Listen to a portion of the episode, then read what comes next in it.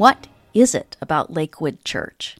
It's not just that it's arguably the largest megachurch in the United States. We are all riveted to news about it. And money falling out of a wall behind a toilet at Lakewood is only the latest chapter in the saga. I'm here today to talk about it with CityCast contributors Marcus Carter and Evan Mintz. It's Thursday, December 16th, 2021. I'm Lisa Gray, and this is CityCast Houston. All right, let's get started. Evan, tell me about the Lakewood toilet money. so, a few weeks ago, a plumber named Justin called into a local radio show to talk about doing work at Lakewood Church and discovering about 500 envelopes stashed behind bathroom tile and insulation.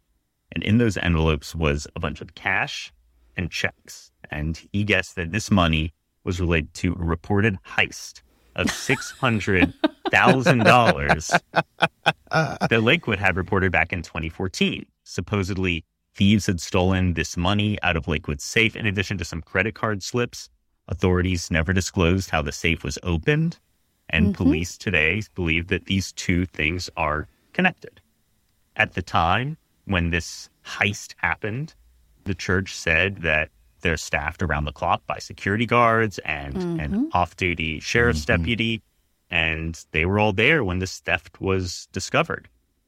Now, with this secret toilet money found, uh, the, the, church uh, has said that, well, you know, this bathroom is a public bathroom, it's a single use bathroom, and you can kind of push the ceiling tiles out of the way. So if you threw the bags of money up there, it might have like fallen down into the walls. oh, like, so you didn't need tile skills. Right. Oh, I've been wow. trying to figure right. this out. And so it's one person at a time. So it's not a male bathroom or a female bathroom. Mm-hmm, okay. Yeah. And, and of course, you didn't have to actually be at the potty. You could mm-hmm. be on mm-hmm. the other side of the wall. Mm-hmm. But it does seem bizarre, one way or another, for $200,000 in cash and $400,000 in checks to go missing from a safe uh, and then appear between the walls behind a potty. yeah. So I am fascinated by this, and I am just thinking it's like a TV show. I don't know whether it's like the church version of Succession or like maybe Marcus, you were thinking scandal. It's like a real life Greenleaf, like from OWN, the Oprah Winfrey Network. Because like right before this, what was it? The PPP money thing. Then it was the Harvey thing. Mm-hmm. I just it's always it's Lakewood, always right? something. Let me give a quick recap of those scandals. The PPP money thing that was when the church had to return money that it had gotten because of the pandemic to the federal government. And with Harvey, Lakewood came in for a lot of criticism because after that hurricane, it did not open its church to people who needed to be housed temporarily. So, but that's not why you are paying attention to Lakewood, Marcus. Why are you? What is your connection to Lakewood? My connection to Lakewood is my husband was a pastor of uh, St. Peter United here in Houston. He was a former member of Lakewood. In fact, he was on the youth staff when John Osteen was pastor. And that was Joel Osteen's dad, right? The founder? Okay. Yes. Yes, the founder. So he was there, faithful servant um, on the youth staff around 13. He felt that he had same sex attraction. He went to what was supposedly open and affirming Lakewood and went to the youth pastor and told him. And they immediately rescinded all of his duties from youth staff, told him he was not welcome to sing in the choir, and he needed to get that sorted out before he came back. And so my husband then had a downward spiral in his life and then decided to go to seminary at Columbia University. And that's a great place to end up after a downward spiral. Yes, absolutely. But and anyway. now he's pastoring here at St. Peter United. But for us, Lakewood, while it serves as a huge um, pain in his life, I think for the both of us, Lakewood is a huge inspiration. Um, and Marcus, you're the minister, the music minister at St. Peter's, well, right? I, I, lead the music. And so, like, you are yes. like I know this about you. You are studying those Lakewood videos. Yes. Yes. For what? For tips? I watch them every Sunday because I like how tight their music program is. I like the experience they give. I little things like knowing to start a service with a big song and to engage people and to tell a story with the music. I'm just, I'm very inspired by the way that they have crafted the music and that worship experience. And I would say that in the new iteration of who St. Peter is, that's really who we, we model after. Huh. All right. And Evan, you have visited Lakewood, right? Uh, I have. And let's set this up. You are not a Christian, right? No, I am Jewish. I will say that about every Sunday morning, uh, my wife and kids and I go over to my parents for brunch, and we have bagels and lox and blintzes, the whole thing. and my brothers will rush to the TV to make sure they can catch Joel's opening joke every wow. Sunday morning. They love it. It's great. I think he's hilarious. Uh, but my first big interaction with Lakewood Church uh, was visiting it back in 2006 to write a column about it for the Rice University newspaper. And I was prepared to be so judgmental and down on it and this like and you that. are about everything, right? yeah, the world needs critics, and who am I to deny the world's criticism? to deprive the world, yeah, exactly. But it was just so uplifting. Everyone was so nice, and they made me feel good. And usually, I kind of bristle at like religious iconography, uh, but there weren't any Bibles or crosses or anything like except for in the gift shop. And even then, they were right next to the Razor scooters. And like, that's how you know it was 2006.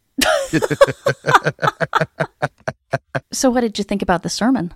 One thing that stood out to me mm-hmm. was how, like, Osteen told people, like, you shouldn't condemn people for their sin. Like, you have to be nice to them. That's how you change their heart, which honestly is pretty insightful. That is, again, the veneer of Lakewood. Mm-hmm. But when you get behind the curtain, you mm-hmm. find the condemnation and really just casting people down mm-hmm. for who they are or really pointing out sin. I just I find it fascinating that that's the veneer. So that's for LGBT. Is that for like okay, one of the things that fascinates me about Lakewood is how mm. racially diverse it is. Which I don't see at a lot of other churches. My husband was telling me that because he's he was there through the John Osteen days. He said Lakewood is just the beginning of really the megachurch movement, and he said that it was always diverse in a time where 11 o'clock hour in the 70s and 80s was very segregated. So people used to say that the most segregated hour in America was 11 a.m. on Sundays. Sunday mornings, yes. Lakewood was always diverse. Um, I think that the way that they did that was they figured out how to take music and add gospel parts to it that would attract a black parishioner, or somebody from a gospel background, but they were still doing praise and worship music because even now they're able to take these praise and worship songs and really just make them transcend church experience and it's really something there for everyone.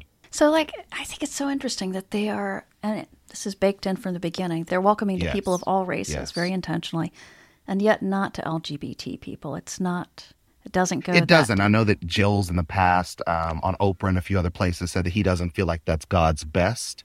And then when you get behind the curtain, I've had I, I had a friend who was mm-hmm. over Lakewood's youth choir. They found out he was dating online, other men, and he was fired immediately. They're a church that on the front end seems very open and welcoming and that all are welcome. But I think it's when you get behind the curtain, you find out who they are. I think there's a caveat with it is if you're, if you say that you're gay, but you are abstinent or celibate, I think that then you can serve from what I remember. But like, okay, it feels to me like Lakewood it's still built on like the John Osteen days, that 1940s hellfire and brimstone fundamentalist yes. thing that John Osteen did. And then Joel Osteen is just radically different. I mean, those welcoming sermons you were talking about, Evan, they feel to me more like Oprah. Well, Joel got his start behind the camera working for his dad. And that's the thing that always stands out to me is that he understood like the camera eye and what's happening there. And he does such a good job of playing to that. Yep. And like knowing where his audience is. It's not necessarily just within you know, the stadium.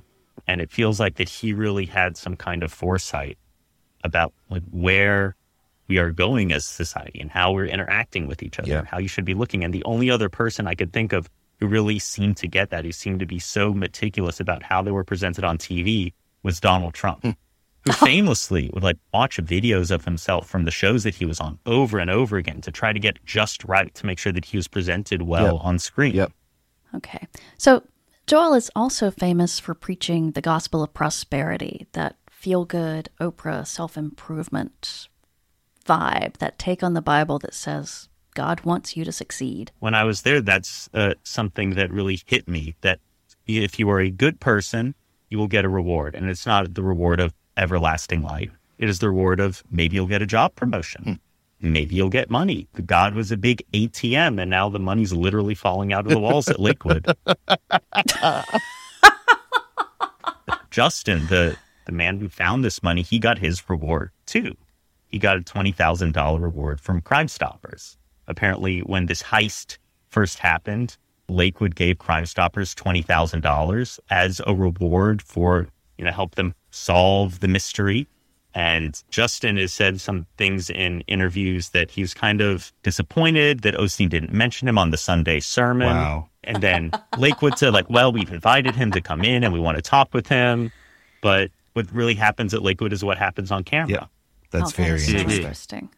So, what do y'all think the future of Lakewood is going to be? Marcus, have you thought about this any? Yeah, I think that what Lakewood does is they keep reinventing themselves and kind of changing the game with worship and um, church. And so, where I hope Lakewood goes at some point is to a place of being more open and affirming of the LGBT community. Mm-hmm. I would love to see them get to that place. I do think that the family has a big say in how Joel functions. And so I think that there's stuff that he can't do at the moment, but I'd love to see that the that. family. So the other Osteens. The other Osteens, yes. The the family runs the church. There's no deacon board or anything. The It's still very much a family business.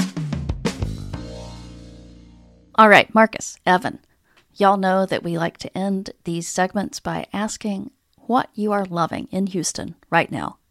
Evan, you go first. Oh, goodness. Um, All But right. give- Should I go to Marcus?